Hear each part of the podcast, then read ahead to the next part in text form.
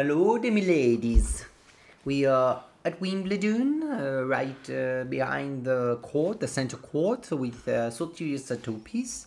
And uh, tonight with us uh, stands uh, the the one and only uh, Nicolas Origas.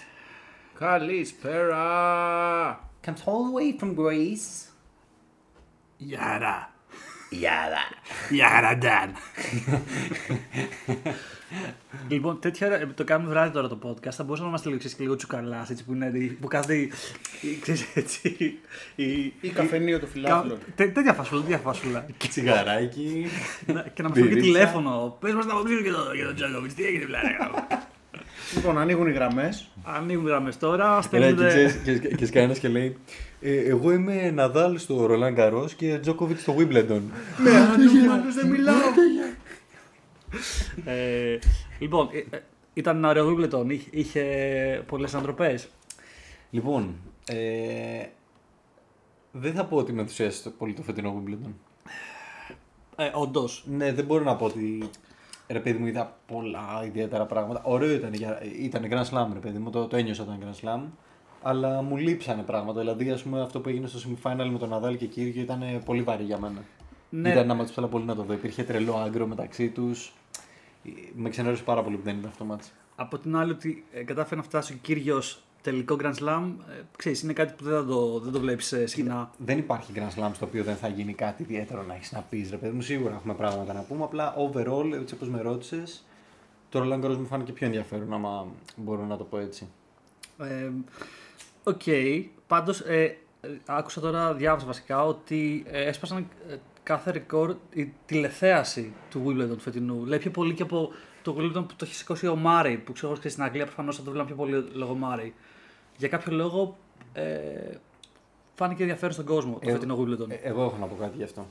Πρώτον, σε αυτό το Wimbledon υπήρχαν πολλοί Βρετανοί. Ο, να θυμίσω ότι ο Καμ Νόρι έφτασε semifinals. OK. Άρα υπήρχε δηλαδή βρετανικό ενδιαφέρον για να το δούνε. Σου λέω πάλι όμως και Άντι Μάρι το έχει κατακτήσει και πάλι είχε λιγότερο Α, ε, α, κόσμο. θα σου πω την άποψή μου. Επειδή από το 19... Άντε για! λοιπόν, δεν έχεις άποψη. από το 19 μέχρι σήμερα ήταν το πρώτο Wimbledon που είχε κόσμο.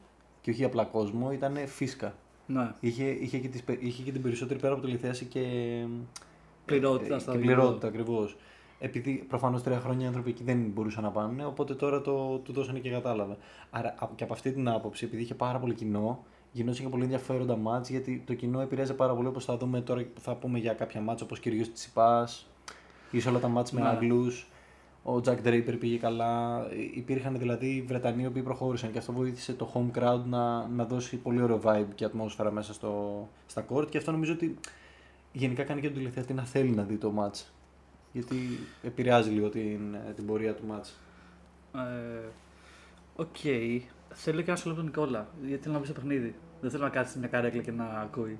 Εγώ πιστεύω ότι υπάρχει και μία, μ, ένα αυξανόμενο hype γενικά για το τέννις τα τελευταία χρόνια. Δηλαδή είναι σε μία άνοδο το τέννις. Α, και αυτό καλό είναι. Ναι, είναι καλό και είναι και μία εξήγηση του γιατί υπήρχε αυτή η μεγάλη τηλεθέαση. Δηλαδή πιστεύω ότι γενικά το τέννις ανεβαίνει σαν άθλημα παγκόσμια. Και στην Ελλάδα φυσικά και εμείς το νιώθουμε ακόμα περισσότερο. Ε, Αυτό που λες πολύ ενδιαφέρον και by the way, δεν ξέρω αν το έχουμε συζητήσει καθόλου. Είχα πάει τώρα σε ένα τουρνουά που, ξέρεις, που παίζουν πολλοί ξέρεις, που είναι έτσι πολύ πορωμένοι για το τέννις και άκουσα λέει ότι θα κάνουν, ε, σχεδιάζουν να κάνουν στο, στο ΑΚΑ ATP του χρόνου. μακάρι. ή του 250 χρόνου. εννοείς. Μάλλον 500 αντρικό. Όχι του Άντε, χρόνου. ρε. Sorry, εντάξει, όχι του χρόνου, το γάμισα. Θα αρχίσουν από του χρόνου να χτίζουν. Δηλαδή, εκεί που παίζουν στο ΑΚΑ, θα το πάρει αυτός που έχει το Κασταναβάρινο ή κάποιοι άλλοι και θα κάνουν μαλάκα μέσα.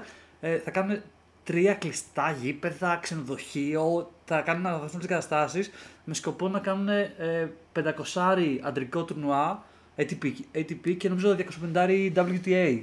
Μακάρι. Που όντως σημαίνει ότι ξέρεις, όντως ανεβαίνει και στην Ελλάδα αλλά και, και στο εξωτερικό, ρε παιδί μου, προφανώς. Κοίτα, αυτό το πράγμα στην Ελλάδα προφανώς χτίζεται χρόνια. Ναι. Γιατί από τότε που έγινε το hype με τη Σιπά και Σάκαρη, σίγουρα κάποιοι επιχειρηματίες στην Ελλάδα θα είδαν την ευκαιρία ότι μπορούμε να το φτιάξουμε γιατί, Ακριβώς. γιατί θα φανεί ότι προσελκύουμε κόσμο, γιατί όντως θα πάει πάρα πολλοί κόσμος και αυτό φαντάζομαι η ATP θα το στηρίξει full. Athens, και εγώ, ιστορική πόλη. Θα τους αρέσει πολύ σαν ιδέα να έχουν εδώ πέρα ένα τουρνουά. Και φαντάζομαι έχουν πάρει ήδη το OK, γι' αυτό κιόλας αρχίζουν και επενδύουν. Δηλαδή, Έχεις ακούσει χτίζουν. τι, τι τουρνουά θα είναι χωμάτινο; Δεν έχω. Α, μου, μου είπε- σε φάση μου, μου είπε ότι, ότι μέσα θα έχει και χωμάτινα γήπεδα. Τώρα δεν έχεις το άκα, ας πούμε, καθόλου χωμάτινα. Τώρα δεν είναι. Αλλά δεν ξέρω τώρα τι τουρνά θα είναι, αν θα είναι σε χώμα ή σε σκληρό. Ε, πιστεύω σκληρό θα είναι, ξέρω εγώ. Κοίτα, στην Ελλάδα μπορεί να σηκώσει και το χώμα. Ναι. Το οποίο είναι καλό γιατί Λόγω δεν, το, κλίματος δεν σηκώνουν μπορεί. πολλά κλίματα χώμα. Α, έχετε δίκιο από αυτό που ναι. Δηλαδή, να πεις και Ισπανία χωμάτινα δεν είναι τα αντίστοιχα. Ε, και Ιταλία. Και Ακριβώς Ιταλία, και ναι. Ισπανία Ρώμη, και Σερβία. Το Βελιγράδι τα Σερβία. 250 του είναι χωμάτινα.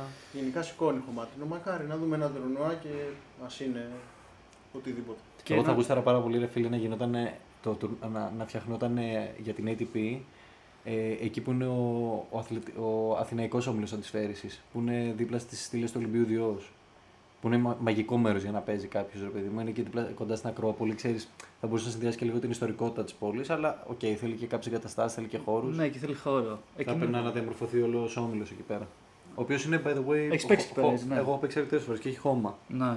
Και είναι υπέροχα. Δηλαδή, πραγματικά παίζει και ένα πάνω στι στήλε του Ολυμπίου Διός είναι.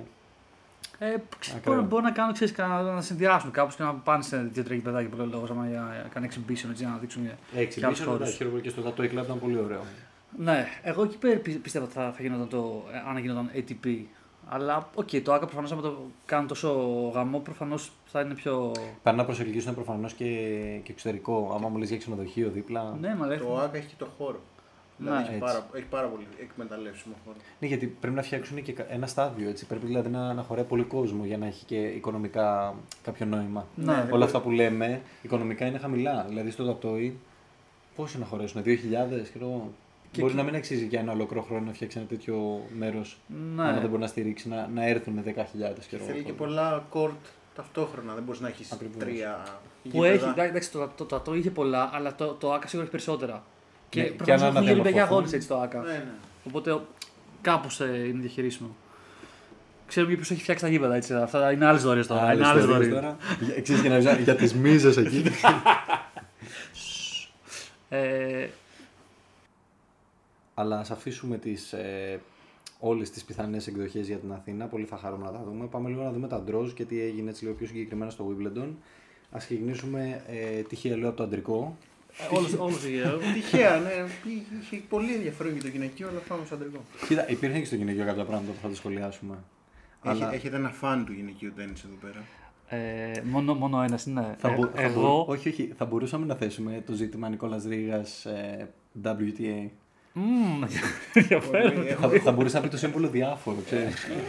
Έχω πολλά να πω για το γυναικείο, δεν μου άρεσε πάρα πολύ. Ε, α- ας πάρουμε, ας πάρουμε το, το αντρικό και μετά λέμε και τα... τα θα, θέλω, θέλω να πει ο καθένας όπως και να έχει τα, το τέννη κράστο, το γυναικείο τέννη. Εντάξει. Ωραία. Το πούστη, δεν μπορεί, κάποιο θα έχεις. Λοιπόν, λοιπόν, let's go. αλλά πάμε στο αντρικό πρώτα. Ε, να ξεκινήσουμε καταρχάς από, το, από τον αρχηγό μας, τι κατάφερε να κάνει. Έχουμε το 21ο Grand Slam για Novak Djokovic. Το περιμένατε; Ε, σίγουρα. Ποιος δεν το περίμενε; Δηλαδή, είχε, νομίζω έχει πάρει τα τρία προηγούμενα συνεχόμενα. ε, Σωστά. Ναι, αυτό δεν ήταν. Και απλά νομίζω λέγανε ότι ίσως ο Μπερετίνη Ναι, θα μπορούσε ναι, να τον ναι. κοντράρει. Ήταν πολύ άτυχος. Ναι, Ναι. ε, Ο Ρόμπερτο Μπαουτίστα Γκούτ είχε πάει πολύ καλά στο γρασίδι μέχρι τώρα στο Σωστά. προηγούμενο κομμάτι της σεζόν και θα έφτανε πιστεύω βαθιά. Εντάξει. Και αυτός πάλι με COVID. Ναι. για κάποιο λόγο είχαν βάλει και τον Αλκαράς μέσα στην εξίσωση. Ότι... Ε, το hype και μόνο. ναι, ναι, ναι. Καθαρά hype. Νομίζω και δηλαδή παίζει να ήταν δεύτερο ή τρίτος μετά τον Τζόκοβιτ και τον Μπερετίνο Αλκαρά. Και να σου πω την αλήθεια, βέβαια, Predictions. ε, έχουν ένα λόγο που το κάνουν, ρε φίλε. Στον πρώτο του αγώνα, όποιος δεν έχει δει με Γιάννη Λέναρτ Στρούφ στο, στο, στο first round, φάνηκε ότι ο Αλκαράζ, ρε φίλε, δεν, είναι για την, δεν παίζει σαν παιδί της ηλικίας του. Έχει, πολλά, nerve- έχει, έχει πολύ δυνατά nerves. Δηλαδή, κατάφερε το Λέναρτ Στρούφ στα 5 set να τον πάρει, που αν δεις το match, ο Στρούφ τον είχε πολύ καθαρά. Ε, δεν ξέρω, εντάξει, πώς- έχει- δεν ξέρω έχει- πώς θα κατάφερε να το κερδίσει αυτό το παιχνίδι. Αλήθεια. Έχει ψήγματα μεγάλου παίχτη, αλλά εγώ πιστεύω ότι είχε γίνει και λίγο στοιχηματικά το παιχνίδι για να τον δείξουν ότι είναι και καλά φοβορή να παίξει. Να τρα- κόσμος, να τραβήξει γιατί- λεφτά, Να λες. τραβήξει λεφτά και να. Γιατί πραγμα... στην πραγματικότητα δεν νομίζω ότι είχε σοβαρές ελπίδες. Είναι πολύ δύσκολο.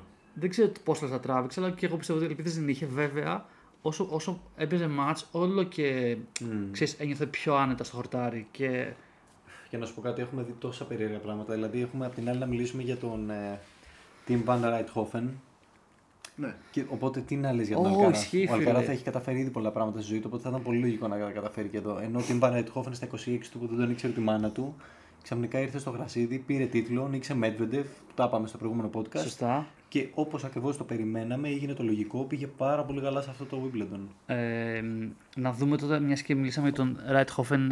Ε, νομίζω έφτασε μέχρι τον τρίτο γύρο, τέταρτο. Έχασε από τον Τζόκοβιτ. Έχασε τον Τζόκοβιτ, Και σωστά. του πήρε και σετ.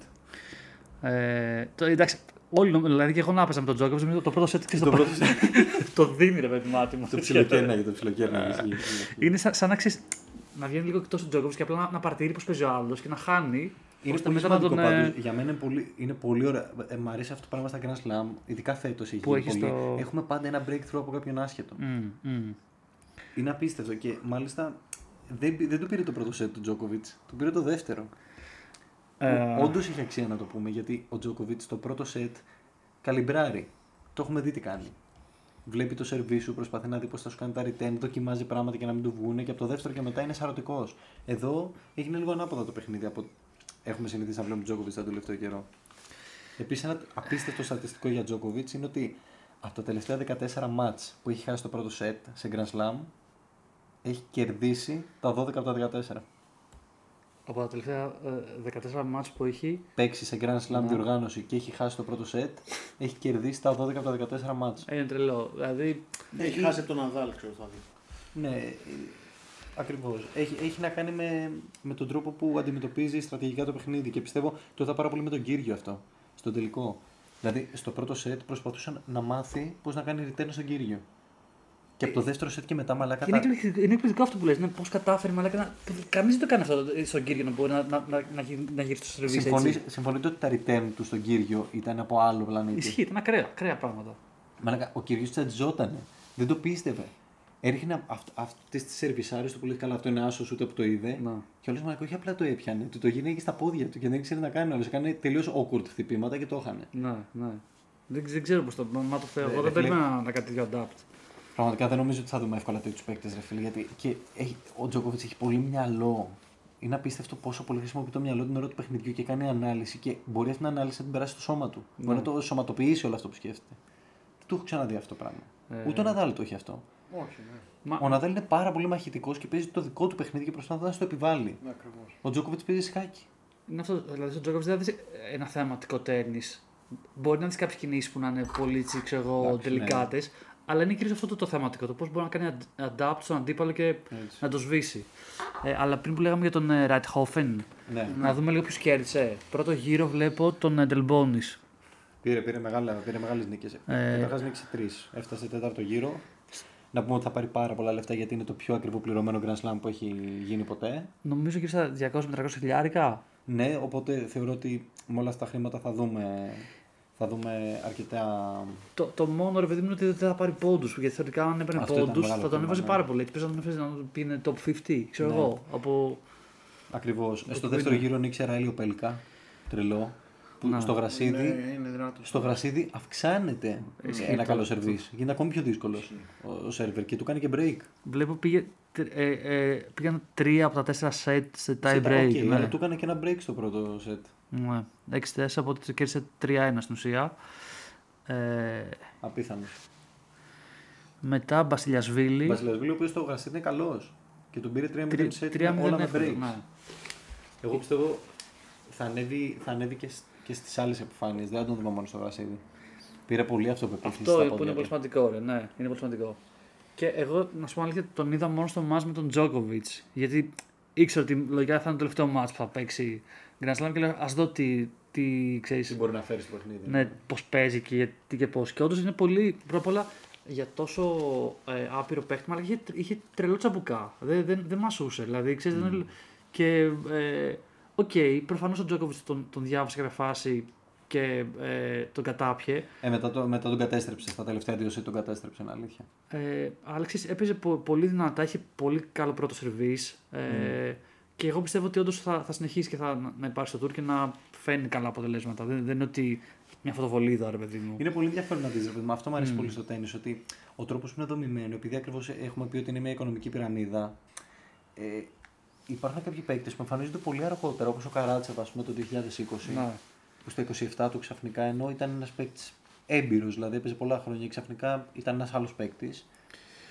Τον βοήθησε αυτόν ο κορονοϊός προφανώς. Τώρα έχουμε αυτό. Εμφανίζονται πολλοί παίκτες στα 25-26. Ο Άρθουρ Ρίντεγνε, ο Γάλλος, που και αυτός εμφανίστηκε σε αυτή την ηλικία ουσιαστικά έκανε breakthrough. Ακόμα και η Σάκαρη μπορείς να πεις ότι έκανε το breakthrough του σε αυτήν την ηλικία. Ναι, πιο μεγάλο το έκανε αλήθεια. Και, και λένε ρε παιδί μου ότι, Πέρσι. ότι η διαφορά από ένα παίκτη. Δεν ξέρω το λέγαμε αυτό το podcast. Ένας παίκτης πάλι νομίζω για τον, με την αφορμή τον, ε, τον ίδιο. Ότι η διαφορά ενός παίκτη που είναι νούμερο 300 από ένα που είναι νούμερο 10 δεν είναι τόσο τεράστια. Είναι πιο πολύ. Ε, μπορεί να είναι δηλαδή και οι συγκυρίες και το Έτσι. οικονομικό. Οπότε ξέρεις, σε κατάλληλες συνθήκες μπορεί κάποιος παίκτης να κάνει ένα τρελό άλμα. Ένας τραυματισμός σε κακό timing. Ναι, Σίγουρα, ναι. σίγουρα, σίγουρα. Ε, ωραία. Οπότε να δούμε και άλλα σημαντικά. Εντάξει, είχα, είχαμε μείνει, θυμάμαι που λέγαμε στο προηγούμενο podcast ότι Α, Κοκκινάκη, Κύριος, Σάκαρη, Τσιπάς, όλοι πέρασαν τον πρώτο γύρο. Γενικά μπορείς να αναφέρεις ότι ήθελε να παίξεις κοκκινάκι με Τζόκοβιτς. Ναι. Ήθελε να παίξεις το κοκκινάκι και ο, ο φίλος σου σε έσωσε. Θα μπορούσες να το πεις ότι Ε, οι προβλέψεις του φίλου σου σου σώσαν ένα δεκάρικο. Οπότε... νομίζω το έπαιξα σου αλήθεια τώρα. το- το- νομίζω το έπαιξα. Δεν νομίζω ότι υπάρχει σωτηρία σε αυτό. Πάντα θα παίζει κοκκινάκι. ισχύει αυτό, ισχύει. Ε, εντάξει, έπαιξε- ε, έχασε με κάτω τα χέρια έτσι. Να, η και, αλήθεια. και, και, και ο κοκκινάκι εντάξει, επειδή είναι γάμο τα παιδιά. Α, μετά έπαιξε τρελό έτσι. Το... Ανέβασε στο Instagram ξέρω εγώ, μια φωτογραφία στην οποία ο Τζόκοβιτς πιάνει, πιάνει ξέρω, το πουλί του. Κάπως είναι κοντά, ξέρω εγώ, εκεί πέρα. Ξέρεις, που Ο άλλος είναι πάνω το- από την άξονα ναι. με το παντελόνι και έχει σκύψει ο ίδιος προς την άλλη πλευρά και λέει Αυτό συνέβαινε σε όλο το μάτι. Ναι, κάπως έτσι, ναι, ότι μας γάμει σήμερα. Εντάξει, κοκκινάκι Θεός. Ε, Και είπε κιόλας ότι εγώ νιώσα ότι πήγα καλά. Τι που με κατέστρεψε, ας πούμε. Εντάξει, προφανώς έπεσε πάνω στον καλύτερο παίχτη. Δηλαδή και, στο- Και στο γρασίδι, δα- μπορώ- μπο- υ- υπάρχει το επιχείρημα ότι ο Τζόκοβιτς είναι ο καλύτερος grass court player; Προφανώς. Δηλαδή, ever. Ότι Ναι. δηλαδή αντίστοιχα με το, με το timing του Federer τον έχει ξεπεράσει στον τρόπο παιχνιδιού. Γιατί στα μεταξύ τους μάτς τον έχει κερδίσει το Federer. ε, Στο γρασίδι. Ναι, στους τελικούς Grand Slam έχει κερδίσει τους τρεις από τους τέσσερις; ε, by the way, πο- πόσους τίτλους έχει ο, ο, ο Federer στο γρασίδι. Μμ, Τρι. ε, δεν ξέρω. Έχει, ο, Ποιο- ε, στο Wimbledon έχει 9. Ο Τζόκοβιτς με αυτόν τώρα έχει 7. 7. Οκ. Θεωρητικά μπορεί και να τον περάσει. Μμ. Εγώ πιστεύω ότι στο Wimbledon ακόμα έχει, έχει καιρό ο Τζόκοβιτς και ε, να σου πω την αλήθεια από τη φυσική κατάστασή του στα 35 του εγώ μπορώ να τον δω τα επόμενα 3-4 χρόνια να είναι μια χαρά αθλητικός. Ναι. Δεν έχει τραυματισμούς. Και παίζεις με, είναι σημαντικό παίζει και πολύ με το μυαλό του. Δεν παίζεις τόσο πολύ. δηλαδή, Ακριβώς. να, να, σαν, το- σαν τον ε, Ναδάλ που έχει βγάλει 800 τραυματισμούς επειδή προφανώς είναι πολύ αθλητικός και. Ναι, βέβαια ξέρεις τι, το footwork του Τζόκοβιτς απαιτεί σωματικές ικανότητες. Δηλαδή, μάλακα κάνει σχεδόν σπαγκάτο. Ναι, βέβαια. Κάνει σπα- πολύ sliding. Αυτά θέλουν σωματικές ικανότητες. Οπότε, δε- ξέρεις, είναι, είναι ένα τραυματισμό μακριά από το να υπάρξει πρόβλημα στην καριέρα του. Αλλά Ναι. δεν φαίνεται το σώμα του να έχει θέμα με τραυματισμούς. Εγώ πιστεύω ότι τα τρία χρονάκια θα τα έχει ακόμα για να που θα είναι top, ε, σε top φόρμα και θα διεκδικεί Ναι. Grand Slam. Τώρα είναι 33. 35. Τρε- 34 στα 35 και ο Ναδάλ 35 στα 36. Και ο Φέντερ 41 πλέον.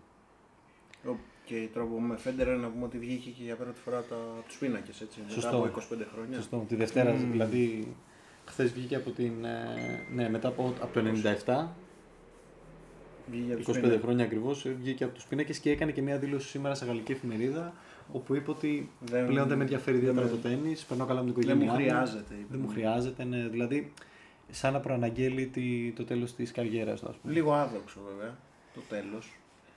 Πάντως έχει πει ότι θα γυρίσει έτσι. Δεν είναι ότι. Ε, Δεν είναι ακριβώς έτσι. Έχει, το μόνο σίγουρο που έχει προγραμματισμένο είναι το Σεπτέμβριο Laver Cup που θα παίξει διπλό μαζί με τον Ναδάλ. Ναι. Και ακούγεται πολύ exhibition. Ε, Ισχύει. Πώς το λένε, exhibition game για να φύγει, Ναι. για να χαιρετήσει. Για να Και, το αποχαιρετήσει. και στο Laver Cup επίσης είναι, είναι ένας από τους. Ε, Πώς του λένε, όχι χωρί, από αυτούς που. Το είναι συντελεστές διοργανώνουν. τέλος πάντων. Οκ. Ακριβώς διοργανωτής. Μπα, νομίζω ότι τώρα θα τους κάνει Τζόνι και ο Άντι Μάρι, κάτι τέτοιο. Ναι, δεν το άκουσα. Μμ. Ε, Οκ, εντάξει. Δηλαδή, άδοξο το τέλος, αλλά οκ, προφανώς με 20 Grand Slam χορτασμένος άνθρωπος. Και να σου πω κάτι. Και είναι και θρύλος, έτσι. Ό,τι και να κάνουν οι άλλοι. Δηλαδή, να Ακριβώς πάνε και και- 30 και 25, δεν ξέρω πού μπορούν να φτάσουν. φάνηκε πάρα πολύ έντονα η, η διαφορά της απήχησης που έχει στον κόσμο επειδή για όσους δεν το είδανε έγινε, έγινε στο Wimbledon ε, ανάμεσα, ενδιάμεσα τώρα μέσα στο 14ήμερο έγινε η απονομή ας πούμε, για τα 100 χρόνια του Central Court. Η- Φέτος κλείνει 100 χρόνια το Central Court έτσι Wow. όπως είναι. Και έφεραν πάρα πολλούς ε, πρωταθλητές του Wimbledon και τους παρουσιάσανε όχι βάσει ηλικίας, βάσει των πόσων τίτλων έχουν. Ξεκινήσαμε κάτι, ξέρω εγώ, κάποιους που έχουν ένα, δύο, τρία κτλ. Και ήταν και ο Ναδάλ και ο Τζόκοβιτς μέσα. Ήρθαν, ξέρω εγώ, και μπαίνει ένας ένας. Και τελευταίος ήταν ο, ο Φέντερερ γιατί είχε 9. Είχε 8, συγγνώμη, όχι 9, είχε 8. Μπλεκές, λέω, 9 Οκ. είχε η Ναυρατιλόβα. Ε, η οποία λόγω COVID δεν ήταν εκεί, άρα τελευταίος που παρουσιάστηκε ήταν ο Φέντερερ. Και μαλάκα όταν είπε Φέντερερ, έγινε της μουρλής. της μουρλής, μιλάμε δηλαδή καμία σχέση με αντίδραση σε Τζόκοβιτ και Ναδάλ. Πάντα τον αγαπούσα τον κόσμο. Ναι, Είναι υπάρχει likeable. άγχηση τρελή. Οπότε τώρα που πάω 8, είναι κοντά ο Τζόκοβιτ. Α. Εγώ πιστεύω ο Wimbledon για πλάκα έχει άλλο ένα. Σίγουρα. Στο νερό. Γιατί δεν Σίγουρα. έχει, δεν έχει και κάποιον, ρε παιδί μου, να πεις βασικό ανταγωνιστή στο Ναι. γρασίδι. Ο Μπερετίνη, ας πούμε, είναι μια πολύ καλή περίπτωση, αλλά το παιδί έχει γεμίσει τους τραυματισμούς. Φαίνεται ότι είναι γενικά ψηλοφιλάστενο. Ισχύει αυτό, δηλαδή του χρόνου ξέρει μπορεί να είναι κάτι Φιλοτραυματισμό. να έχει κάτι άλλο. ε, Αλλά θα, θα δείξει ε, τι θα γίνει του χρόνου. Πάμε στο Τσιτσιπά. Πριν πάμε στο Τζιπά, μόνο να επενθυμίσουμε ότι δεν έχει φέτος ε, το Wimbledon ε, ATP Points. Παρόλο που στο τέλος υπόθηκε ότι μπορεί να αλλάξει, αυτό δεν άλλαξε. Οπότε έγινε το παράδοξο του Novak Djokovic να κερδίζει ένα Grand Slam και από νούμερο 1 να βρίσκεται στο νούμερο 7. Ακριβώς. Ε, γενικά όσοι, όσοι πήγαν πολύ καλά σε αυτό το Grand Slam, όπως ο Κύριος ας πούμε, και ο Κύριος είχε τεράστιο, τεράστια ήττα από αυτό, γιατί βρέθηκε στον τελικό, θα παίρνει 1200 πόντους και θα, πήγε- θα πήγαινε στο νούμερο 16 του κόσμου, από το νούμερο 41 Ναι. και πήρε τα αρχιδιά μου. Βέβαια δεν νομίζω να τον νοιάζει και πάρα πολύ τον ίδιο. Ε, γιατί ξέρεις, αυτός αράζει την σεζόν. Ούτε αλλά τον OK. Novak Djokovic τον νοιάζει και το είπε και ανοιχτά, έτσι, ότι πλέον το νούμερο 1 έχω ένα καθαρό ρεκόρ εκεί στις εβδομάδες, οπότε έχει φύγει και το κίνητρο του να μείνω πολύ καιρό στο νούμερο 1. Το έκανα, έχω το παγκόσμιο ρεκόρ Α. και το χαίρομαι. Έχει, έχεις δίκιο. Ε, τώρα άλλα πράγματα είναι που με νοιάζουν και κυνηγάω και είναι προφανές το ότι κυνηγάει, Grand Slam titles, το συνολικό, τα Ναι. συνολικά big titles που λέμε. Ε, Αυτά δεν με ενδιαφέρουν. και ρε παιδί μου, ναι, ας πούμε τώρα νούμερο 1 είναι ο Μετβέντεφ. Με Σβέντεφ νούμερο 2 είναι ο Σβέρε. ο Zverev. Δηλαδή τι να κλάσει, δηλαδή τι- δεν, δεν θα πει κανείς Α, ο καλύτερος παίκτης στον κόσμο είναι ο Μετβέντεφ. Είναι λίγο, ξέρεις, ε, πλασματικό το, το ranking. Ε, Εντάξει, πάντως ο Μετβέντεφ είναι, είναι μεγάλη δύναμη του σπορ πλέον.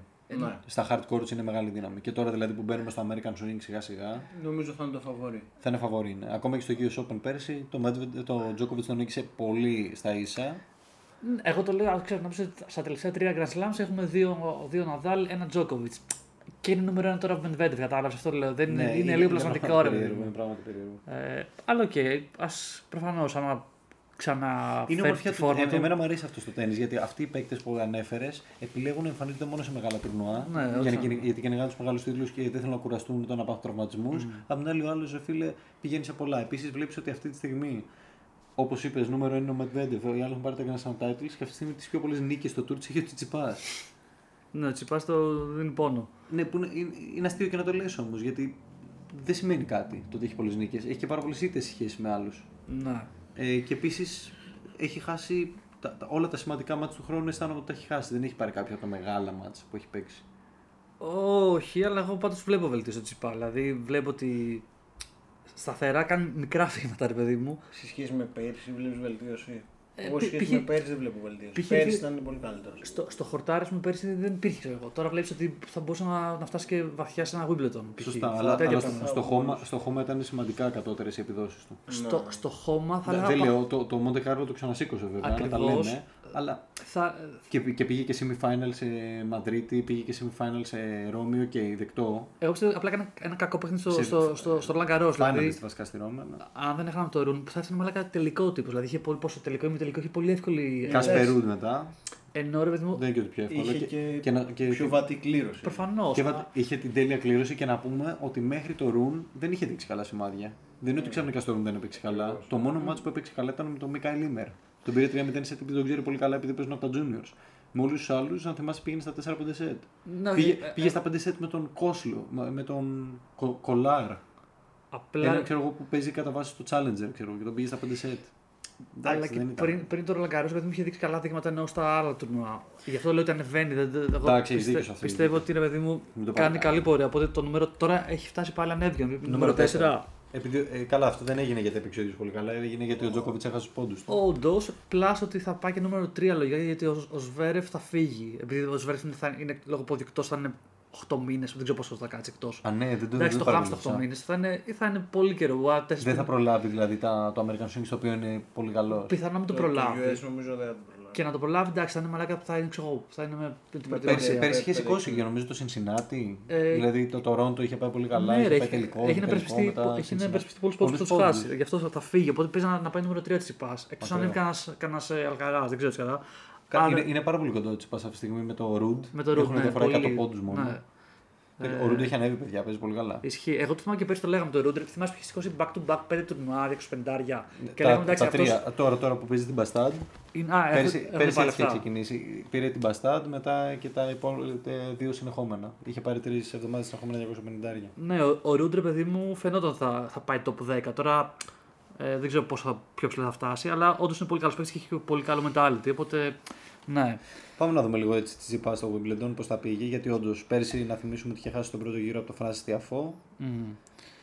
Φέτος που γενικά ακολούθησε όλο τον grass swing. Ε, όσο να είναι, ρε παιδί μου, και κέρδισε για ένα τίτλο. Ε, ήρθε πολύ Για πιο πρώτο. προετοιμασμένος. Ναι, πρώτο του στο γρασίδι. Και πρώτος από τη νέα γενιά που έχει σηκώσει σε όλα τα surfaces. Και αυτό σημαντικό έτσι. Δηλαδή, Πολύ είναι σημαντικό, σημαντικό να ναι. είσαι λίγο όλα Ρε φίλε, αυτό το παιδί, δηλαδή παίρνεις πάρα πολλά θετικά vibes σε πολλά πράγματα που κάνει και σε άλλα που κάνει φοβάσαι ότι πηγαίνει πάρα πολύ πίσω. Δηλαδή νιώθω λες και είναι one step forward, two step back. ε, με το π.χ. λες για τον κύριο. Γενικά με τη συμπεριφορά του στο court, με το πώς αντιμετωπίζει την πίεση, με το πώς αντιμετωπίζει μια προκλητική συμπεριφορά απέναντί του, όχι μόνο από τον κύριο. Γενικώς το βλέπεις ότι είναι πολύ εύθυκτος. Αν και έχει βελτιωθεί. Ναι, ρε φίλε, και εγώ Ναι, συμφωνώ με τον ναι. Νικόλα. Είχε ένα, τε- ένα χρόνο τώρα, δεν, ήταν, είχε μάθει να μην απαντάει, να στο, στο ξέρεις, Έχει στο μπει δικό λίγο του. στο zone, έχει μπει λίγο στο zone. Αλλά ρε ισχύει. φίλε τώρα, τον κύριο Μαράκα πρέπει, να είσαι- πρέπει να είσαι Τζόκοβιτ για να, Καλά, να, θυ- παιδιά, για να έχεις το, το, αυτό το μετάλλι να, να, να, μην θυμί- σε να επηρεάζει. θυμίσουμε και ότι με τον Αλκαράφ ε, Με την μπάλα που του είχε Πήγαινε, βγάλει. επει- επειδή, επειδή έχανε, επειδή Ναι, έχανε, όχι επειδή ναι. ο Αλκα- ο Αλκαράς δεν ήταν με κανέναν τρόπο προκλητικός, είναι ευγενέστατος. Ναι, ναι. Είναι πολύ professional ο Αλκαράθ και πάλι του βάρεσε μια μπαλά πάνω του και έπρεπε να το σκοτώσει. Ας πούμε, και το περνάμε έτσι στον Ντούκο, αλλά εγώ δεν θυμάμαι να έχω ξαναδεί τέτοιο πράγμα που παίκτη. Ε, Ποτέ. Δεν το, δεν το έχω ξαναδεί ποτέ από, από κανέναν. ναι. Και το περνάμε λίγο χαλαρά, αλλά ε, εγώ θεωρώ ότι με τον ψυχολόγο του θα, είπε- θα πρέπει να δουλέψεις πάρα πολύ σε αυτές τις συμπεριφορές. Συμφωνώ ότι είναι ακραίο αυτό που κάνει ο Αλκαράς, αλλά από την άλλη δεν μπορεί κάποιος να, να του πει ότι είναι ε, εκτός κανόνων. Κατάλαβες; Γιατί. Ρε, Οκ. Σωτήρη. Αυτό Ρε, παιδί δεν μου, λέει- Ωραία, θες να το πούμε Ε, αλλιώς; ε, ξέρεις- Ακόμα να σου πω κι αλλιώς. Θυσίασε έναν πόντο εκείνη την ώρα για να χτυπήσει τον αντίπαλό του. Δεν χρειάζεται να πω κάτι άλλο. Δεν το έχω ξαναδεί να γίνεται. Δεν πρέπει να γίνεται αυτό το πράγμα. Και είναι από τις λίγες φορές που ε, εγώ γενικά γουστάρω πολύ να, να, να υποστηρίζω την, ε, την ελληνική συμμετοχή σε αυτά τα πράγματα. Να. Γιατί έχει να κάνει και με το πώς εμείς αντιμετωπίζουμε το τένις στην Ελλάδα. Αλλά ρε φίλε, αυτό το πράγμα δεν θα έπρεπε να το βλέπουμε. Όχι από Έλληνα, από οποιονδήποτε. Θα το έκραζα όχι από τον Τσιπά, από τον Τζόκοβιτς, από τον Αδάλ, από τον Φέντερ, από όποιον θέλεις. Δεν πρέπει να βλέπουμε αυτά τα πράγματα στο γήπεδο.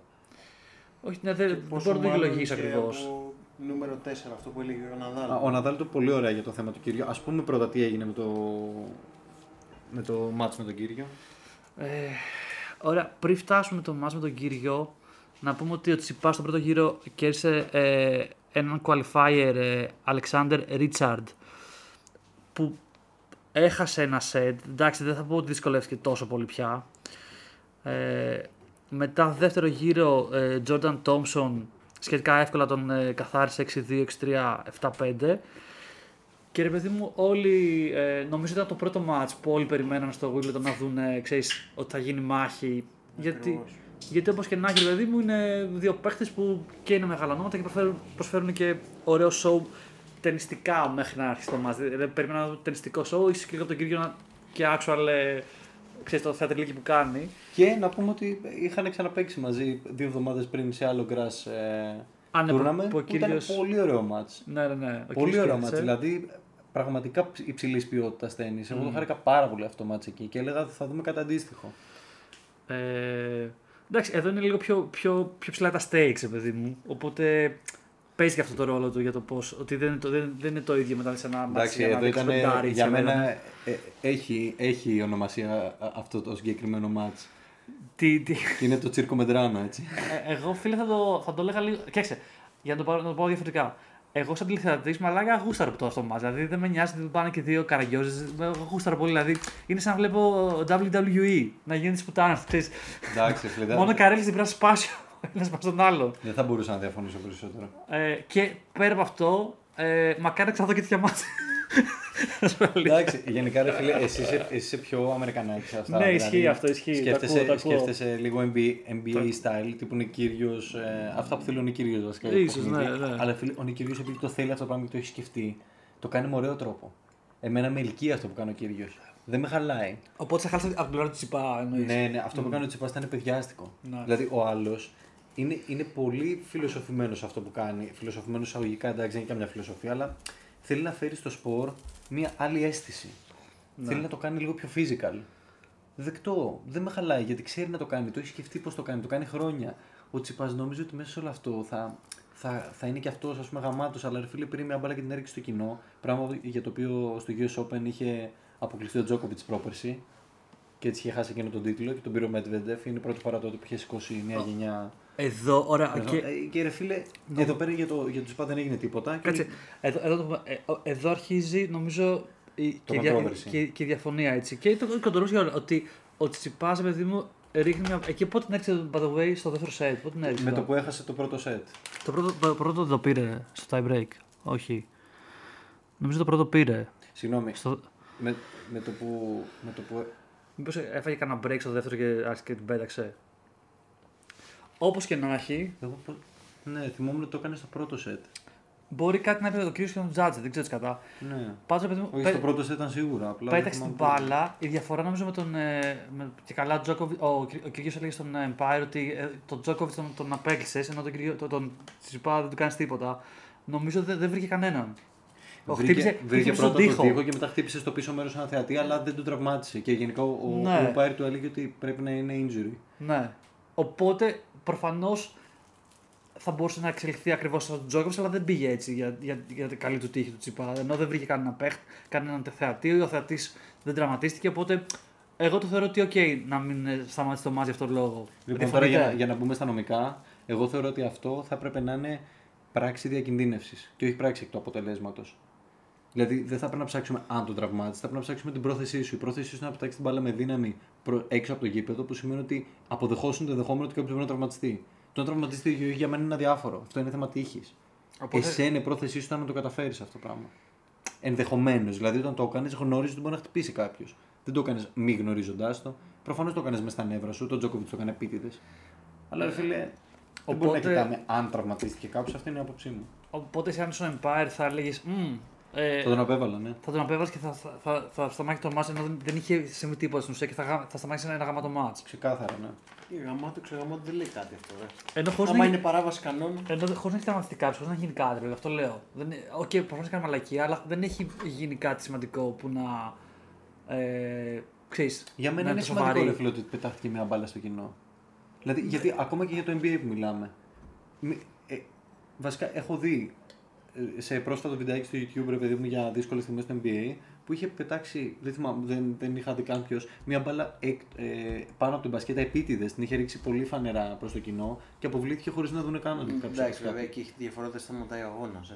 Αποκλείεις ένα παίχτη, του Ναι, δίνεις είναι ομάδα. δικαιού και. Πάντω τον, τον αποκλείεις. Γιατί, γιατί αυτό που έκανε γνώριζε ότι μπορεί να είναι πολύ επικίνδυνο για θεατή.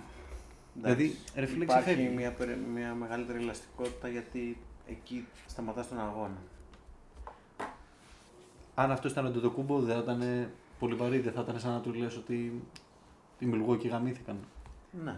Κατάλαβες τι λέω, εντάξει. δεν- θα- Το θέμα είναι ποιος είναι ο κανόνας. Και για μένα στο Ακριβώς, NBA ναι. μου αρέσει που ο κανόνας είναι ότι μάγκες, παίξτε μέσα όσο θέλετε, μαλώστε μεταξύ σας, το κοινό αφήστε το στην ησυχία του. Ε, Είναι κάποια πράγματα που είναι ακραίες συμπεριφορές και το ξέρουν, ρε φίλε, μάζεψέ το. Οκ. Ε, Πάντως δεν ήταν μόνο αυτό. Μακάρι να ήταν μόνο αυτό το, το θέμα στο, στο match. Ναι. αλλά νομίζω από εκεί άρχισε και μετά ο, ο Τσιπάς ε, κάπου τον, άκουγα που ε, καθόταν στον πάγκο και λέγε τι καραγκιόζηλίκια είναι αυτά, κάτι Ρε, τέτοια. αυτό είναι δεκτό που έκανε. Ναι. Το, ότι, το ότι να είναι στον πάγκο τρελαμένος και να λέει τι καραγκιόζης είναι αυτό Ναι. δίπλα μου γιατί κάνει τέτοια καραγκιόζηλίκια. Ε, Οκ, είναι δεκτό γιατί είναι και αλήθεια βασικά. Όλε έκανε καραγκιόζηλίκια. Οκ, Αλλά αλλά φίλε, μην το βγάζεις στο παιχνίδι σου. Α, Όχι, το, τα λέω λίγο πώς, πώς πήγαινε Ε, η, είσαι απόλυτο η ροή. δίκιο, ναι, εντάξει. ναι. Νομίζω πρώτα απ' όλα εκείνη από τις, από την πρώτη φο- μετά από καιρό πρώτη φορά που ο Τσιπάς μιλάει για κάποιον ε, φωναχτά για, το, για τον αντίπαλο μετά από Ισχύει, καιρό, ισχύει. ρε παιδί μου. Οπότε εκεί εγώ. Russian λέω- bastard. Ε, Ακριβώς. Εκεί ε, λέω, οκ, τώρα αρχίζει και ο Τσιπά να, να τα χάνει σιγά σιγά. Βασικά να παίζει λίγο το παιχνίδι του, γιατί ο Κύργιος ήθελε λίγο να νομίζω να φέρει και τον Τσιπά εκτός. Ακριβώς, ακριβώς. Εκτός, ε, όλους τους Ε, παίκτες ήταν ήταν. τακτική, μα το είπε κιόλας. Τι Ναι. είναι τακτική μου; Ε, ε, το, το αστείο με τον Τσιπά, και αυτό ήταν πολύ disappointing για μένα, που βγήκε στη συνέντευξη τύπου και του λένε Όταν χτύπαγες προς το μέρος του, ήθελα να τον πετύχεις. Και μαλάκα το πάνε ανοιχτά, λέει Ναι, ήθελα να τον πετύχω. Μου το είπε, Ναι, το ναι, είπε, ναι. ισχύει. Μα μας τρελάνεις, ρε Και φίλε. κάτι είπε όμως, αλλά, αλλά, δεν- αλλά δεν κατάφερε. Τι είπε, κάτι αλλά, αλλά, πέρασε λίγο. αλλά τον έχασα με διαφορά. I Ναι. missed uh, long, ξέρω. Ναι. Ότι για πολύ. Α, Αυτό με ξενέρωσε full. Δηλαδή να βγαίνεις και όλος να παραδείξεις ότι όντως ήθελα να τον χτυπήσω. Δηλαδή σταμάτησα να παίζω τέννη και έπαιξα WWE, ας πούμε. Ναι. Στάσου ρε μαλάκα. Ο, ο κύριος μπορεί να μιλάει και να κάνει, αλλά ποτέ δεν είναι επιθετικός. Ε, ισ- ισχύει αυτό που λες. Δηλαδή, Μπορεί να είναι δεν- ηρωνικός, μπορεί να είναι τέτοιο, αλλά δεν είναι επιθετικός. Και είναι, όταν το γυρνάς σε επιθετικότητα, είναι μαλακία, ρε φίλε. Πήγαινε ρε τη μέσα στον umpire και πες του, όταν χτύπησε την μπάλα backhand και πήγε ξεκάθαρα out, που φω- φώναξε ο κύριος good shot, Ε, ναι, ναι. που ήταν ξεκάθαρα ηρωνικό. Μμ. Ωραία, πήγαινε στον umpire και πες. Αυτό με ενόχλησε. Είναι ένας sportsmanlike contact. Δώσ' του το. Και Κάνε τη δουλειά σου, ρε φίλε. Ο Ναδάλ είπε το πιο ωραίο πράγμα για αυτό το μάτς. Όλοι ο- στην αρχή γενικά το. Επειδή υπάρχει και πολύ μίσο απέναντι στο, στον κύριο, περισσότερο από τους είπα παγκοσμίως. Ε, μίσος. ναι, υπάρχει Είναι μεγάλο το controversy κακό με τον παιδί του κύριο. τέννις. Νομίζω αυτό είναι. είναι... Υπάρχει πολύ αγάπη και υπάρχει Ακριβώς, πολύ μίσος. ακριβώς. Αυτοί που είχαν το πολύ μίσος βγήκαν στα social και βγάλανε χολή Να. και λένε έχει δίκιο ο Τσιπάς, ο καθένας τρελνόταν στη θέση του, ήταν πολύ προκλητικός ο κύριος, μπλα μπλα. Σιγά σιγά αυτό άλλαξε όμως γιατί όσοι βγήκανε συντελεστές να μιλήσουν για το match, όλοι κράξαν τον Τσιπά με πρώτο, και- με πρώτο και καλύτερο τον Ναδάλ που είπε το καλύτερο πράγμα. Λέει που δεν τον πάει καθόλου τον κύριο. Και λέει ο κύριος είναι αυτό που είναι, είναι προκλητικός, τον ξέρουμε. Δεν επιτρέπεται σε νούμερο 5 παίκτη να φέρεται με αυτόν τον τρόπο. Και σε καθάρισε, ρε φίλε, σε τελείωσε. Σου λέει είσαι νούμερο 5. Ναι. Είσαι role model, όχι μόνο για τα παιδιά, για τους υπόλοιπους στο tour. Για κόσμο που μας βλέπει. Δηλαδή θα βλέπει το νούμερο 5 του κόσμου να φέρεται λες και είναι παιδάκι, ας πούμε. Δεν ξέρω, εγώ χάσα πάσα ιδέα με αυτές τις συμπεριφορές. Και μετά από όλα αυτά βλέπω ένα, του- ένα tweet που λέω Καλά, το παιδί δεν έχει καταλάβει γιατί έχει συμβεί, ας πούμε. Μετά από. που- με- Που λέει, ας πούμε, οι ηλεκτρικές σκάλες και οι ηλεκτρικές οδοντόβουρτσε, αν δεν λειτουργούσαν και πάλι θα κάνουν το σκοπό τους. Μπράβο, ρε φίλε. Το έβγαλε αυτό την υπότι μια. Ναι, μετά από αυτά είπε αυτό το tweet, ας πούμε. Ε. Δηλαδή, λες, ε, μετά από όλα αυτά που έγιναν, δεν έκανες τρελή ψυχολογική εμβάθυνση. Είπες να μας πεις για την ηλεκτρική οδοντόβουρτση στην ηλεκτρική Εντάξει, σκάλα. μετά από- Κάποια πράγματα καταλαβαίνω, ρε φίλε, στο κράξιμο που τρώει. δεν με- μπορεί να πω ότι μου είναι αδιάφορα. Μετά από λίγες μέρες, by the way, ε, έκανε και ένα tweet που ήταν το tattoo που έχει ο κυρίως στο, στο πόδι του. Που κάτι λέει για μάσκες. Give a man a mask and he will reveal his true Become self. his true self. ναι. Κάτι τέτοιο. Ε, και ε, επειδή για για αυτό που είπες, στη συνέντευξη είναι, το, κλασ- είναι εκεί που είπε ότι, ότι Τσιπάς για τον κύριο ότι ο κύριος είναι bull, κάνει bullying και, τους, και στο σχολείο έκανε bullying ε, και ότι αυτό καταστρέφει το τέννις, ρε παιδί μου. Και απάντησε ο, ο, Μαλάκα ο κυρίω τον ναι, κατούρισε. λέει, εγώ τι Τον bullying έκανα. κατούρισε. Λέει, εσύ έκανες bullying που, που πέταξε την μπάλα σε πάνω μου και στον κόσμο. Εγώ δεν, Όχι, δεν- μ' αρέσει γιατί ο κυρίω δεν το πήγε καθόλου προσωπικά και πάλι. Του λέει, Εγώ είμαι ο Μπούλης. Και λέει, Πάντως δεν ήμουν εγώ αυτός που βάραγε μπάλες στο κοινό και εναντίον του Εντάξει, αντιπάλου Το πήγε του. λίγο προσωπικά από τη στιγμή που, που λέει ότι.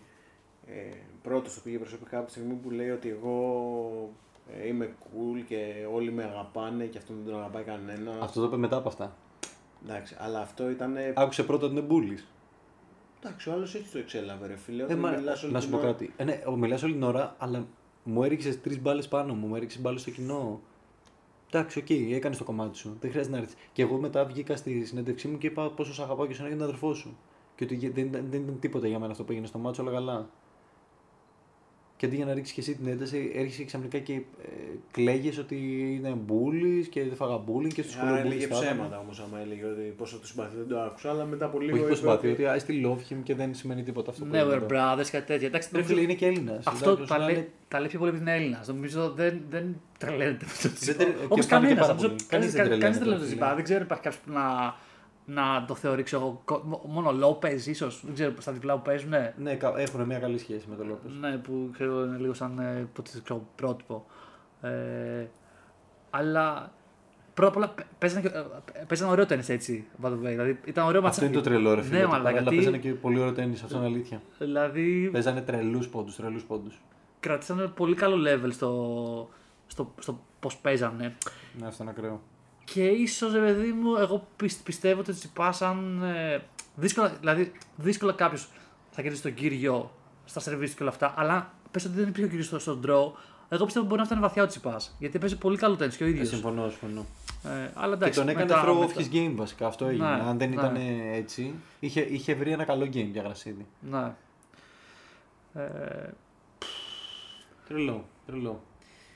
Τι να πούμε για να να πούμε με Taylor Fritz που έγινε το, το τρελό controversy γιατί μ, και, και αναπτύχθηκε πολύ ο διάλογος στο Twitter για αυτό το θέμα γιατί ο Ναδάλ να θυμίσουμε ότι κέρδισε τον Fritz το πέμπτο σετ κλασικά με την τρελή μαχητικότητά του ήταν τραυματισμένος φανερά και δεν μπορούσε να κάνει καλά καλά σερβίς. Κέρδισε στο πέμπτο σετ στο tie break. Ε, μ, και μετά δήλωσε ότι δεν μπορώ να συνεχίσω. Και πολλοί λέγανε ότι μήπως ο Taylor Fritz θα πρέπει να παίξει μετά και τα λοιπά, σαν lucky loser ή στη λογική του ότι ρε παιδί μου δεν μπορεί ένα semi-final Grand Slam να φεύγει επειδή κάποιος τραυματίστηκε και είναι κρίμα για τον προηγούμενο. Και ο Fritz το τελείωσε με πολύ κλάση τρόπο γιατί είναι πολύ γάμα το παιδάκι και έβγαλε ένα tweet και λέει Μάγκες, ε, δε- και να μου λέγανε να παίξω semi-final δεν μου αξίζει να παίξω γιατί απλά έχασα. Ισχύει. Δεν είμαι απλά- αρκετά καλός για να αυτό στο semi-final, οπότε δεν θα έπρεπε να παίξω semi-final. Και εγώ είμαι full μαζί τους αυτό. Δεν είναι σαν το lucky loser των, qua- των qualifiers. Ναι. Γιατί ρε φίλε και είναι qualifiers ακόμα πολύ νωρίς. Δεν, δεν έχει ξεκινήσει καλά καλά το τουρνουά. Τι μου λες τώρα. Ας πούμε. Ε, Το σημαντικό για μας είναι να ξεκινήσει ένα τουρνουά με 128, με 64, με 32 παίκτες και όχι να λείπει ένας και κάποιος να περάσει μπάι. Εκεί είναι αδικία, το καταλαβαίνω. Ναι.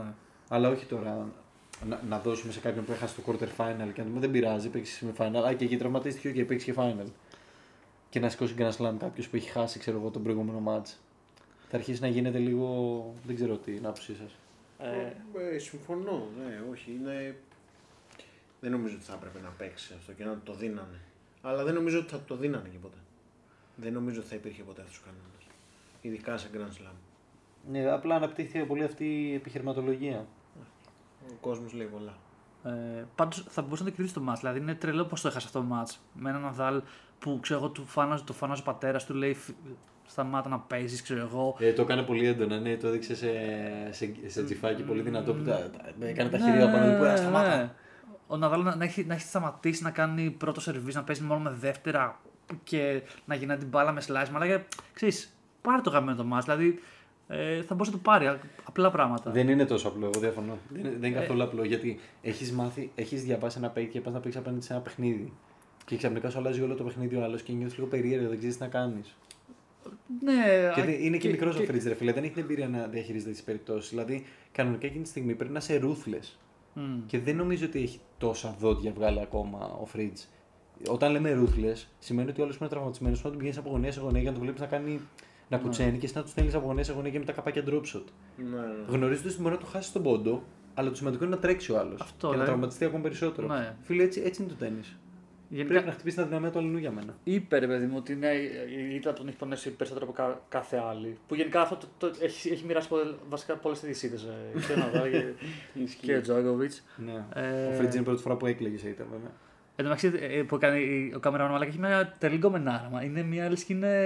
την Ο έχετε Φρίτζ, δει. ναι. Δεν- Instagramική είναι. Συνέχεια μαλάκα η κάμερα έτσι πήγαινε. Σε κάθε από που έπαιρνε δεν δεν είναι κάποιο να το Και, πω. και στο Κίρβι παίζανε πολύ με τον κομμενάκι. Ναι, ναι, ναι, Το- ισχύει, το- ισχύει. By the way, πρέπει να είναι Ελληνίδα. Ε, Γιατί μπήκα στο προφίλ της τώρα και είδα ότι είναι ελληνικό το επίθετο. Ε, μοιάζει λίγο, μοιάζει λίγο ότι ξέρεις. Είναι, λι- έχει λίγο ε, beach face knob βέβαια. Ε, καλά, αυτή. έχει, έχει δώσει πολλά λεφτά ήδη σε πλαστικούς στα 22 Λες. τη. Να και τα χείλη είναι. Νο- Το έχει δανειστεί. Νομίζω, συ- δηλαδή είναι ε, ε, Fridge, Κύριος και πώς λέγεται και ο, ο, ο Schwarzman που παίζει, που παίζει full συνέχεια η κάμερα με της, την Και του κομμένα τους. Ρουντ. Και του Ρουντ είναι καλό. Α, Ναι. ναι, δεν, το, δεν, το έχω, δεν το έχω παρατηρήσει. Ε, λοιπόν, κάτσε. Οπότε ρε παιδί μου είναι οκ. Οπότε ο Ναδάλ στην ουσία ε, πάσαρε και, και, και- Εγώ θα ήθελα να δω και μάτς Ναδάλ Κύργιο. Πιστεύω κυρίως ότι θα τον. ε, Θα, Ρε, τον, θα ήταν ε, ωραίο μάτς να ήταν θα ήταν Κύργιος. ωραίο. Και, Πιστε- και υπάρχει και όλο αυτό από πίσω το aggro που θα το βλέπαμε να βγαίνει. Πολύ καλό θα ήταν. Και ξέρεις ότι ο Ναδάλ κρατάει επίπεδο, οπότε θα ήταν ωραίο aggro. θα ήταν αυτά τα Φαντάζομαι- άγρια βλέμματα του Ναδάλ. που θα- Φαντάζεσαι για πρώτη φορά στην, στην ιστορία ο Ναδάλ να, να, να έσπαγε και, και, και να έκανε σοκ, ξέρω, σε βάση τον Κύριο. Δεν υπήρχε περίπτωση. Δεν υπήρχε ούτε μία στο εκατομμύριο. Ε, και ε, εντάξει, το, το αστείο είναι ότι του, ε, του έδωσε και 500 χιλιάρικα. Νομίζω τό- τόση διαφορά από τα τελικά να πας ε, φιναλίστ. Ε, δηλαδή, ενώ στον κύριο έδωσε στην ουσία κατά κάποιο τρόπο. Και είπε ότι δεν κατέβηκε γιατί ε, πιστεύει ότι δεν θα έχει καμία ευκαιρία να, να είναι, ξέρεις. Ε, Και γιατί αλλιώς θα κινδύνευε να μείνει και τρεις μήνες έξω. και αυτό προφανώς, ναι. Ναι, Εντάξει, έχει και μία ανάγκη να δειχθεί ο Κύριος να πούμε, γιατί και όταν ε, στο λόγο του σαν ε, φιναλίστ Ε, μ, α, του, του λέει, ξέρω εγώ, εκεί δημοσιογράφος μπροστά σε, στο τεράστιο κοινό του Center Court του Wimbledon. Ε, μ, γενικά, ρε παιδί μου, τώρα που βγήκες φιναλίστ, ε, αν είχες βγει, ε, από πώς νιώθεις, ξέρω εγώ, για, είσαι έτοιμος να, να, να συνεχίσεις το tour τόσο καλά που πήγες και αυτά και λέει αυτός, ε, με βεβαιότητα, όχι.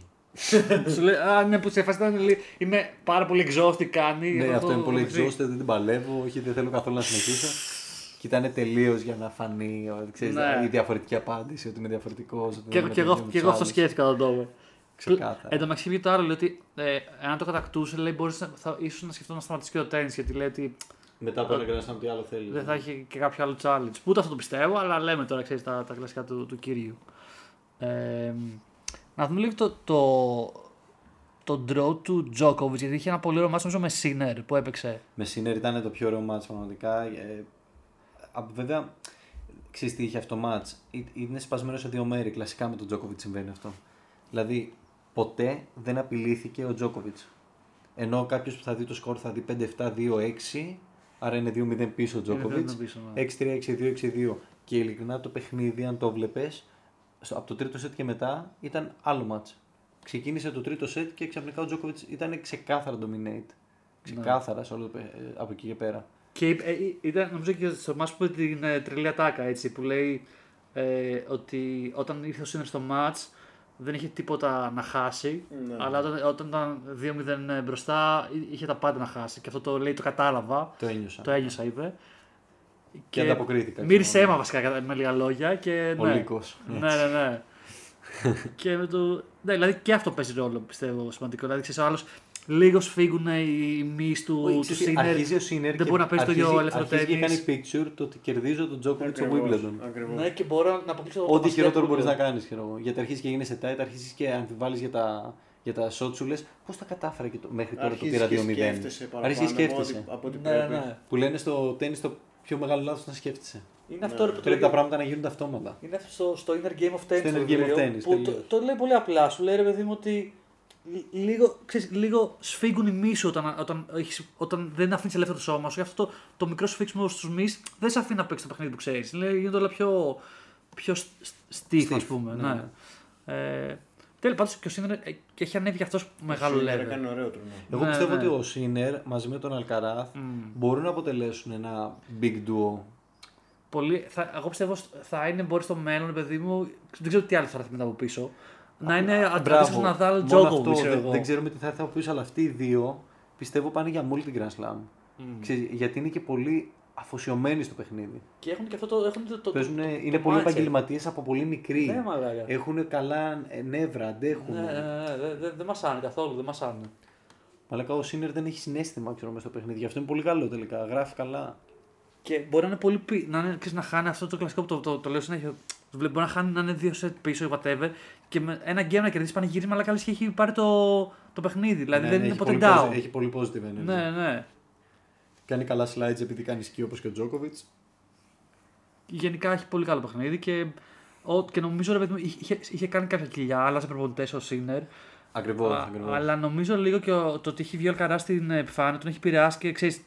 Αυτοί οι δύο τώρα θα, θα κάνουν πολύ έτσι αγώνα ένας με τον άλλον ε, για να ποιος θα είναι ο ηγέτης της γενιάς τους, ας πούμε. Ε, πάνω κάτω αυτά γίνανε. Δεν, δεν, ε, δεν έχω να πω κάτι έτσι ιδιαίτερο άλλο. Ε, γενικά είχαμε βρετανικές συμμετοχές και Αυστραλιάνες πολύ, πολύ, ψη- πολύ βαθιά στα draw που ήταν έτσι κάτι ιδιαίτερο και δεν το έχουμε δει τόσο πολύ τον τελευταίο καιρό.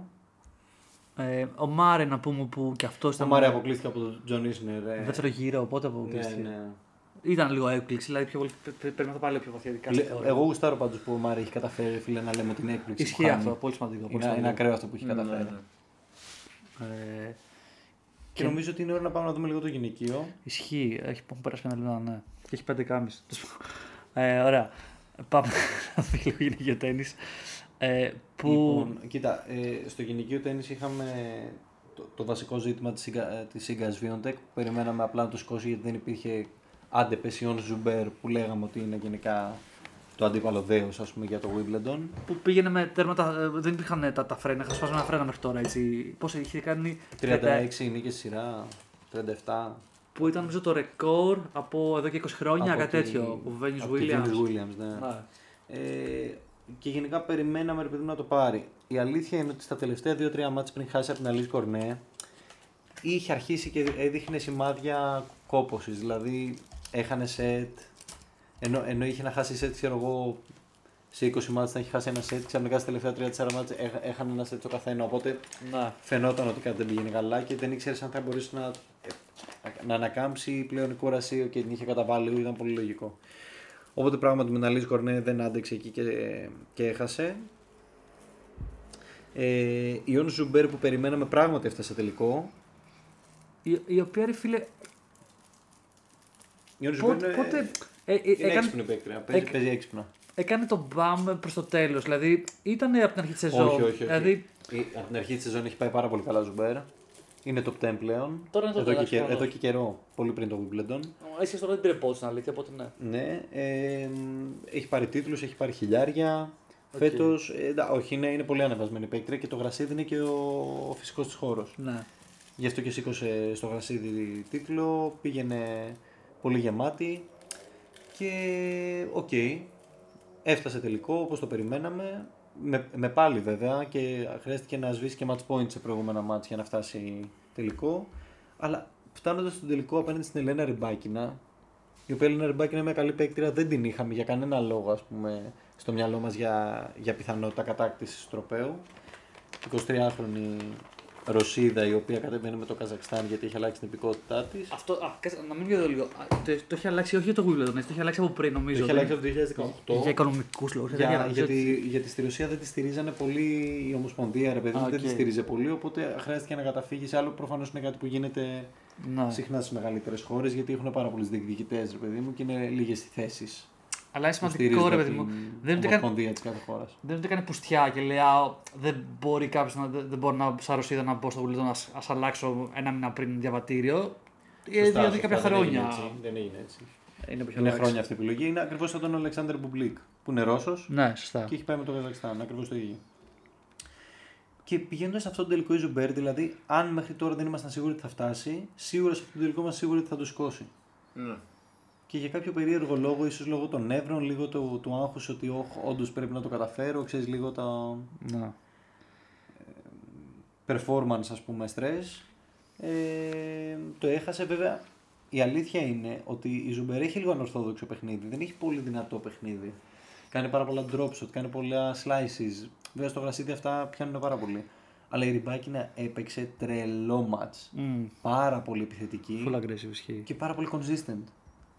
Δηλαδή μπορείς σε ένα πόντο ας πούμε, μέσα σε 18 ανταλλαγές στα, στα, στα δικά της 9 ας πούμε, χτυπήματα τα 7 να ήταν winner, winner ξέρω εγώ, full χτυπήματα. Πλέον η Ζουμπέρ έχει πολύ καλό footwork και τα προλάβαινε και βγάζει πολύ δύσκολες άμυνες.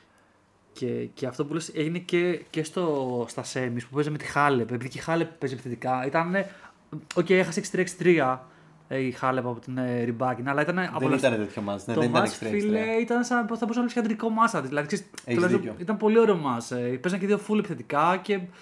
Οκ. Χτυπήματα λάσο αλά Ναδάλ σε γωνίες Ναι, μετά ναι. από, κρο- ε, από cross court ξέρω εγώ, χτυπήματα. Πολύ, πολύ, πολύ ωραίο ματς ισχύει. Ε, και να πούμε ότι η Χάλεπ ήταν. Ε, και μετά από, πότε, από, το, από, το, από το Γαλλικό Open και μετά έχει κάνει συνεργασία με τον Μουράτογλου. Οπότε ρε παιδί μου, ξέρεις, είχε στο, στο μυαλό της, στο πιο μέρος του μυαλό της να κατακτήσει το Wimbledon.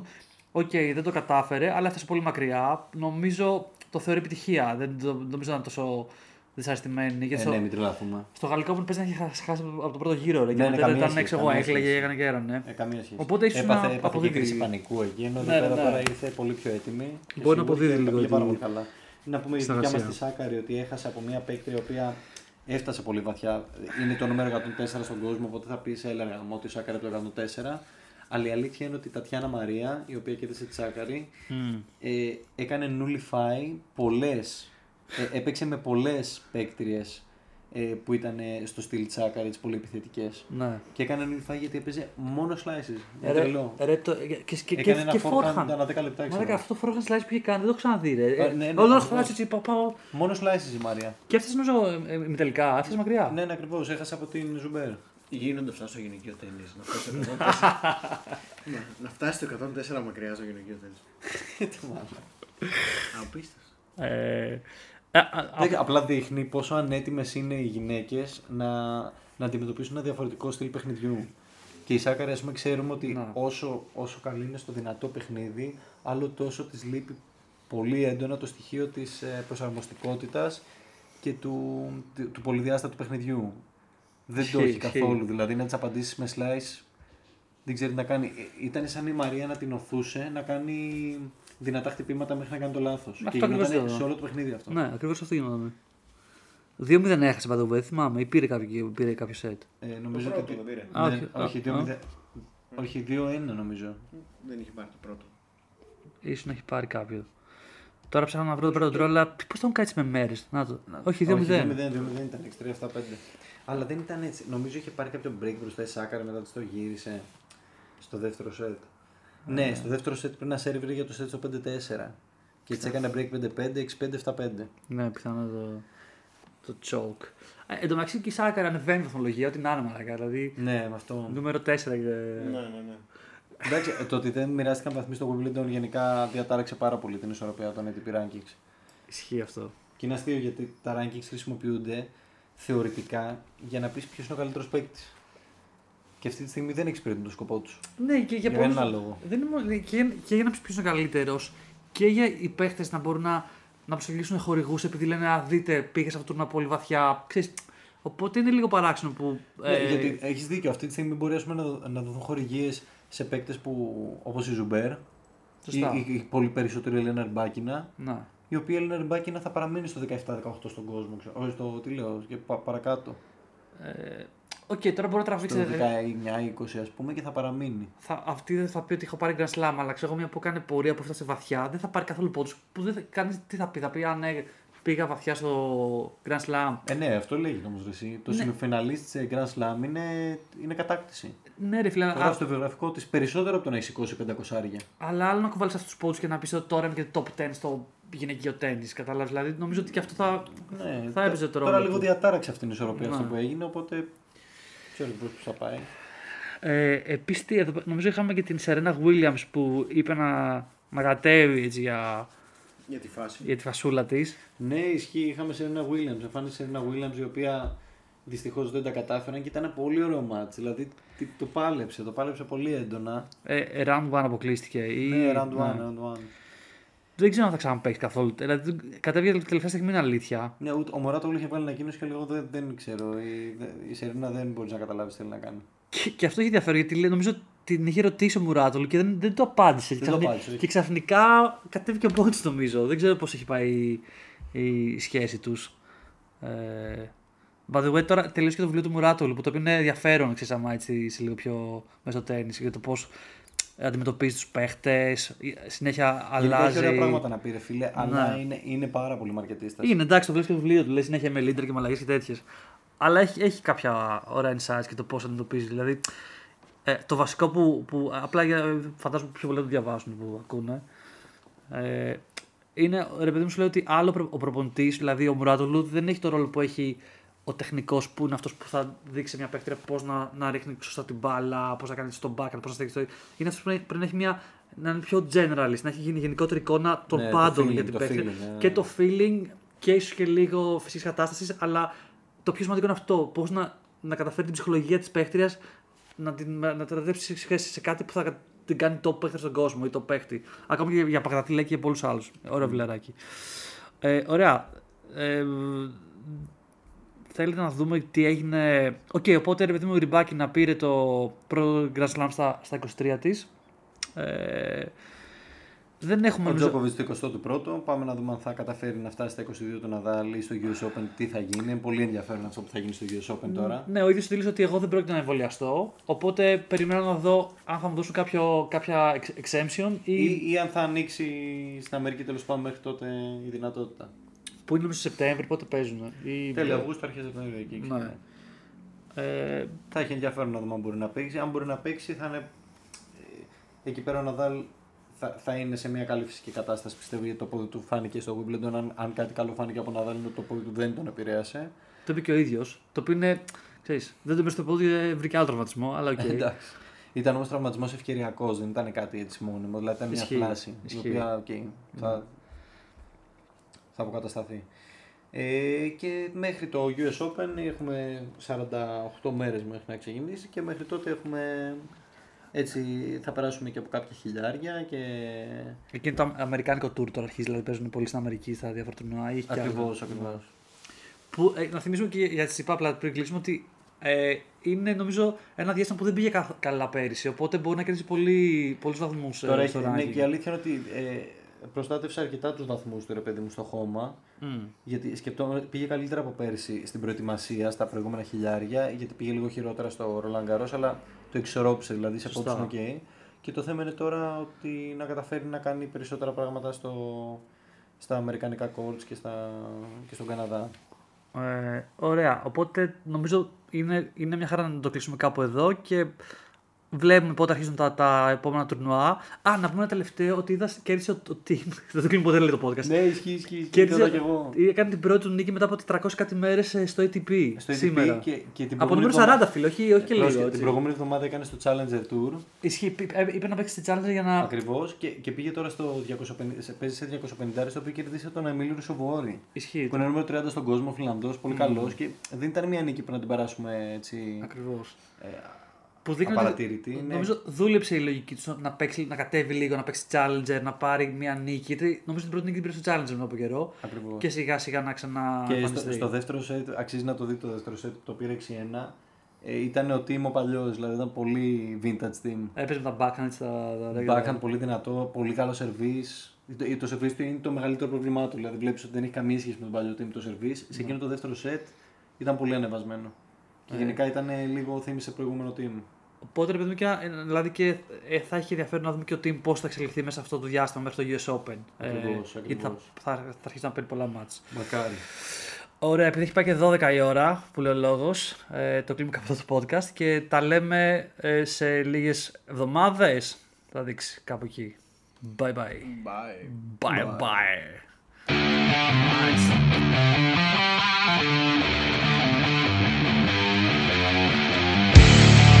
are listening to the Greek Tennis Podcast.